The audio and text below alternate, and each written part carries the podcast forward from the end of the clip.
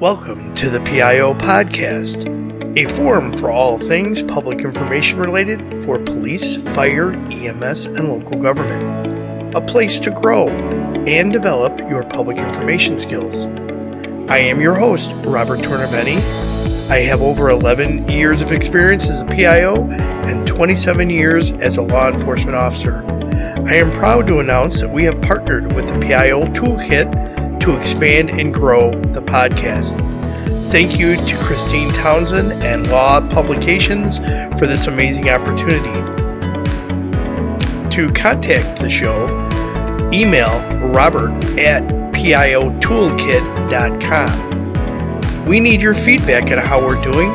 Please rate us on whatever platform you listen or send us a review via email. Be sure to subscribe to the podcast to get notified of the latest episodes. Thank you for listening. Sit back and enjoy the next episode.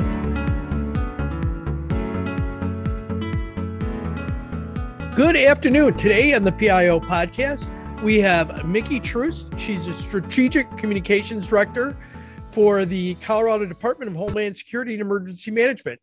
Micki, thank you for coming on the show. Thank you for having me today. So, how long have you been the strategic communications director? So, I've worked for the state for a little over 10 years, and I spent my first nine years as a PIO working for a local fire district. And so, what is the responsibilities of the strategic communications director's position? Uh, so, like a lot of public information officers, I do internal communications and external communications. Um, a lot of my job is focused on the external side with social media management, website content, um, mobile app management, media relations. Um, for this specific job, uh, what my what I focus on is being the lead public information officer in the state emergency operations center. And really, that piece is coordinating all of the different state agencies that might be involved in a disaster um, and hopefully supporting our local public information officers so that we stay coordinated and that we provide them the support they need. Okay, great. And so how big is the communications department in in the State Department of Security, Homeland Security and Emergency Management? Uh, it's just me. It's just you. Wow. That's amazing. Just one person. That's amazing. That's a lot of work that you have to do then.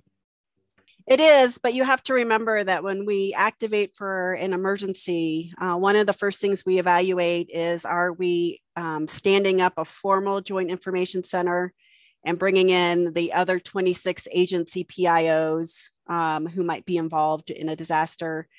Um, or are we staying in an informal uh, remote only support to our local jurisdiction. So it can be uh, two state agencies involved, or it can be like COVID, where all 26 state agencies had a piece of it. Gotcha. Okay, that works. That's understandable now. So there's a lot of coordinating, there's a lot of joint coordination that's going on. Absolutely. And uh, so in the state of Colorado, we're a home rule state. So our local jurisdiction is the lead on the messaging it's their disaster. Uh, so our role is really to become integrated and support those local public information uh, needs uh, and to make sure that we stay coordinated with uh, what they have going out the door. Excellent. I'm going to talk about forest fires because it seems like it's a never, never ending cycle. And since you're a state agency communications director, what is your role in addressing forest fires? Uh, so when we activate for a wildfire, uh, my part of that is to support the non-operational um, piece of the fire. So the state fire prevention and control agency is in charge of supporting fire operations, and then emergency management supports everything else of the con, uh, con, uh, con sorry, um, all the rest of it.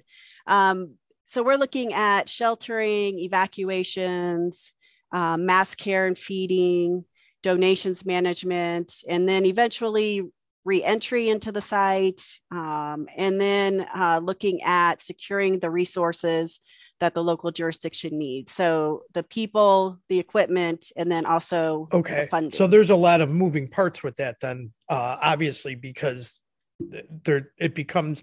I didn't realize that it became such a, a a monumental task because you think about the just the disaster part, but nobody thinks of the after and and uh, the tertiary things that come with it. Right. You know, we're still recovering from the 2013 floods here in Colorado. So um, we expect the Marshall Fire uh, that we will still be working on recovery for uh, five to 10 years. Uh, so the response uh, is unfortunately the faster part of the process. And then uh, someone has to coordinate the, the ultimate recovery so that um, people can go back and have um, they're not going to get back to what they were before the disaster, but they need to get back to a resilient um, and um, good community for them to live in. So I'm going to kind of change this away from what my original question was. What challenges might occur in messaging for a state agency during a disaster? Uh, the number one challenge is just uh, knowing exactly what's happening uh, in the local jurisdiction. So having that timely information and those updates. Uh, and the way that uh, we stay in contact with the local jurisdiction is to be part of their PIO teams or their JICs. Uh, and so in Colorado, I do that with several of our counties through mobile apps like WhatsApp or GroupMe or Microsoft Teams. Um, so I'm part of that team uh, when they stand up. And then the other side of that is that the state of Colorado has what we call field managers who go out to the local emergency operations center uh, and our field manager gives me real time updates as well. Uh, and he lets me know uh, what kind of PIO support uh, the county or the local jurisdiction okay. needs. And, and then you obviously you coordinate all that as it rolls downhill then.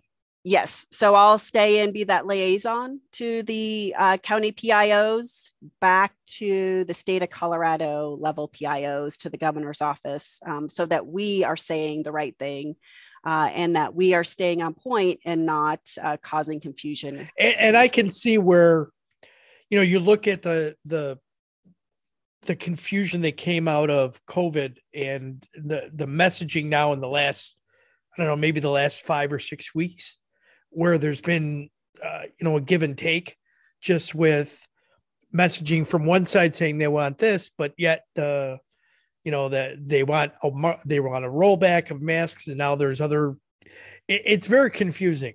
And I, I, know that for the general public that becomes hard. And during a crisis you really have to be on point with messaging and very specific. We do. And we want to make sure that um, we are in line with the messaging from the local jurisdiction uh, because if we aren't then um, people start looking for uh, why there's a difference. And our goal is to get them the information as fast as possible to help them start recovery as, as soon as possible. Uh, you know, in the State Emergency Operations Center, we start recovery efforts within the first 24 hours. Uh, and so we're kind of uh, dual hatted with response and recovery.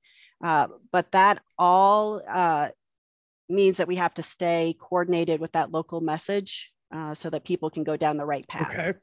And so you said you guys are using different apps. So obviously, uh, you, you said like WhatsApp for for communication, so everybody sees what's going on.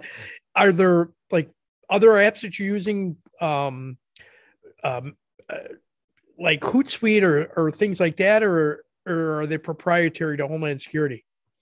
Uh, so for communication to uh, local public information teams they all decide what their teams want to use and then i join them. So in colorado um, those local teams have lots of different apps that they want to use. Uh, it's my job to make sure that i'm tied in with them before the disaster hits so they uh, may use microsoft teams or a google platform or GroupMe uh, and so we use those uh, during blue sky days um, and disasters so that uh, we know how to communicate with each other and what to expect uh, when we need to start helping the community. So, from a, a public information officer's standpoint, how are you handling self care when there's a 24 hour news cycle of things that you've got to put out during a disaster? um, so my answer to this probably is I am doing a really bad job at self care, um, but I think that uh, one way that I can uh, and I do uh, kind of set myself up for success in the long run is that we um, push proactive messaging. So we are getting as much information out the door, being as transparent as possible, um, so that the information is publicly available and people don't have to hunt it down. So we want to make sure that they have it. They don't have to call us in the middle of the night to try and track down the answer to okay. their questions. And you said you you were a fireside PIO before you went into the strategic communications director's position. Yes, I worked for a fire agency, uh, and I actually worked for South Metro Fire uh, here and there on the weekends to help out their team. Um, I think it's one of the best jobs there is. Were you, were you a were you a journalism major, or was it just you just got ended up into the field?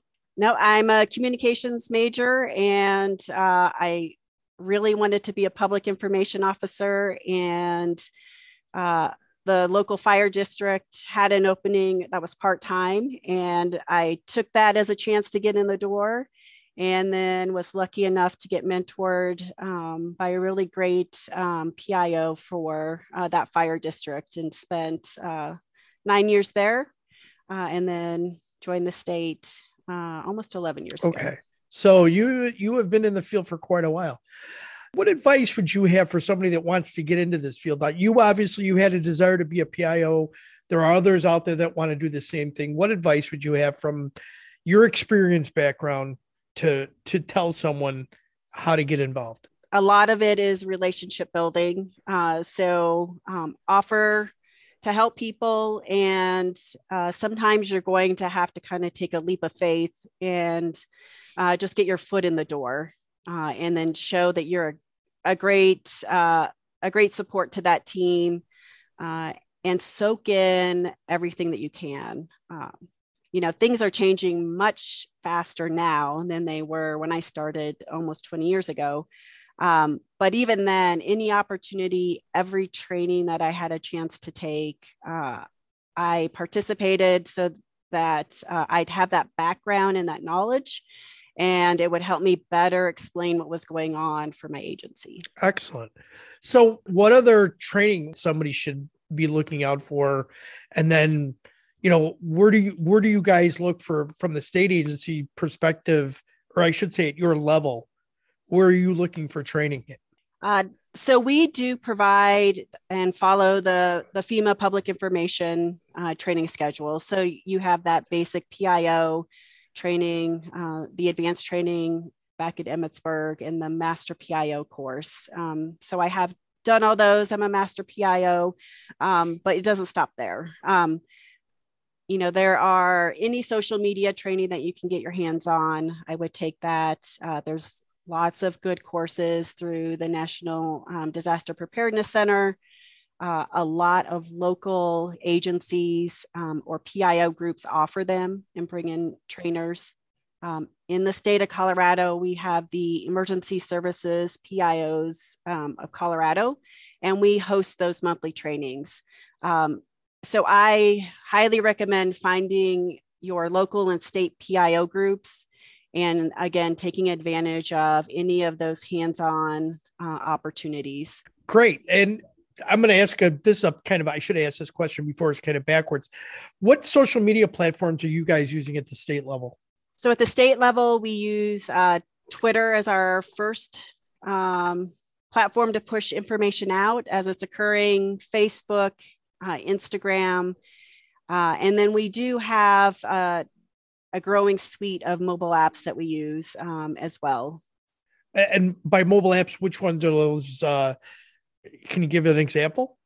Um, so they are created for uh, the state of Colorado's emergency management office. So there's uh, a co-emergency app, and it has preparedness information, how to communicate um, with accessibility in mind, so that you're accessible and inclusive.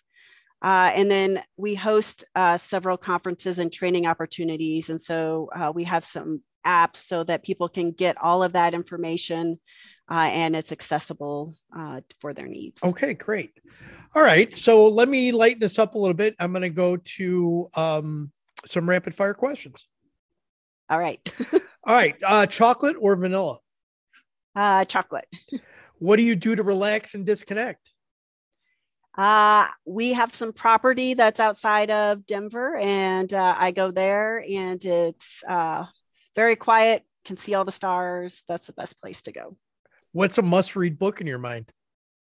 Uh, a book that I got many years ago, um, and it's going to sound kind of heavy, but it's called "The Worst Is Over," and it's how to talk to people um, and help promote healing, kind of that verbal first aid. And it's been one of uh, the most useful books I've ever read. Oh, excellent. I'll have to take a look at it. If you could go back in time and give your 18 year old self advice, what would it be? Uh, I think it would be uh, not to worry so much about uh, being getting the high grades and uh, spending so much time on school assignments and all that stuff to enjoy life a little more. I like that. Favorite drink of choice? Um, a latte. Start every morning with a hot coffee. There you go. and if you could get a superpower, what would it be? Oh, if I this one is I think the hardest. Um uh maybe uh something that would help me be more patient. Uh, oh, another you know as as we deal with all of these time sensitive issues and uh, try and solve problems on the go. Uh, I probably could use a little bit uh, I more think, patience. I think the entire world could use more patience. Yes, I agree. Micki, final thoughts. Anything you'd like to add? You know, um, one of the biggest things that I'm focused on right now is just reminding folks that uh, if people can't understand us, uh, we aren't doing a good job with our messaging. So, really, to make sure that we're just using that plain language and painting a picture for folks. Um, they need us when everything's going wrong in their lives on that one day or that week. Uh, so, really, don't worry about uh, all the complicated background of it. Uh, use that plain language and make sure they just know where they can get help and that we are here and uh, that they can trust trust us when we push out information. Oh, excellent. And how can people best reach out to you if they want to learn more or connect? Uh, the fastest way to reach me is actually on my personal Twitter account, which is at PIO3 Micki. Um, and uh, I am on there way too much, but uh, am happy to respond to posts or direct messages. And I will add that all into the show notes. All right. Micki, thank you for coming on the show. Thank you for the invite. We hope you enjoyed this episode. Be sure to subscribe to the podcast to get notified of the latest episode. If you are listening on a platform that allows reviews, please give us a review. We appreciate any review, good or bad. It helps us improve on each episode. Until next time, be safe.